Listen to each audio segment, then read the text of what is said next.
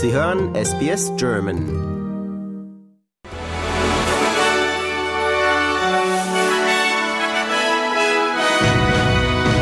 Sie hören den SBS German Newsflash an diesem Montag, den 3. Juli. Mein Name ist Benjamin Kantak.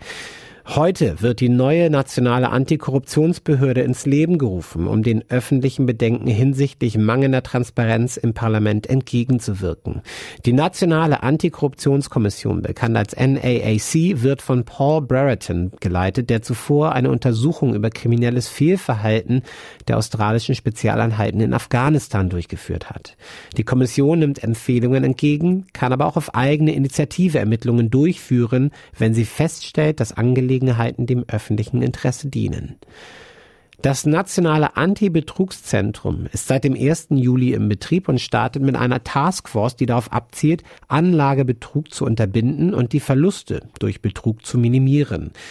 Die spezialisierte Taskforce wird sechs Monate lang tätig sein und Regulierungsbehörden und den privaten Sektor zusammenbringen, um Maßnahmen wie die Entfernung von betrügerischen Scamming-Websites aus dem Internet zu ergreifen.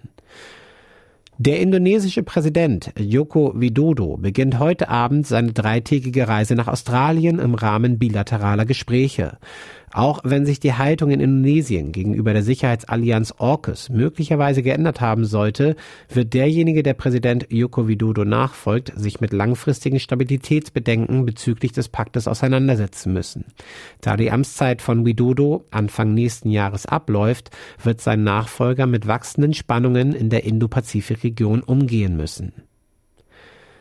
Die AfD kann zum zweiten Mal innerhalb einer Woche einen kommunalpolitischen Wahlsieg verbuchen. In der Kleinstadt Ragun-Jesnitz in Sachsen-Anhalt stellt die Partei erstmals einen hauptamtlichen Bürgermeister. Bei der Stichwahl setzte sich der AfD-Kandidat Loth knapp gegen seinen parteilosen Konkurrenten Naumann durch.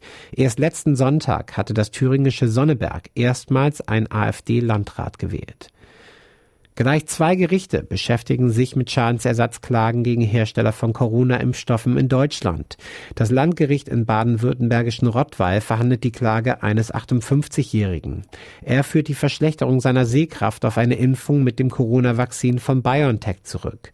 Der Mann verlangt 150.000 Euro Schmerzensgeld. Vor dem Oberlandesgericht im bayerischen Bamberg beginnt ein Berufungsverhand eine Berufungsverhandlung in einem Verfahren gegen den britisch-schwedischen Hersteller AstraZeneca. AstraZeneca. Laut Klägerin hat die Impfung mit dem Corona-Vakzin von AstraZeneca Gesundheitsprobleme bei ihr verursacht. Nachdem der, das Landgericht Hof ihre Klage vor einem halben Jahr zurückgewiesen hatte, ging sie in Berufung. Nach einer fünften Nacht der Unruhen in Frankreich möchte die Großmutter des von der Polizei während einer Verkehrskontrolle in einem Pariser Vorort getöteten Jungen, dass die landesweiten Ausschreitungen enden. Die Proteste als Reaktion auf den tödlichen Polizeischuss auf den 70-jährigen, 17-jährigen Nahel haben zu Fahrzeugbränden und Gewalt gegen Polizei, örtliche Geschäfte und zuletzt gegen die Familie eines Pariser Bürgermeisters geführt.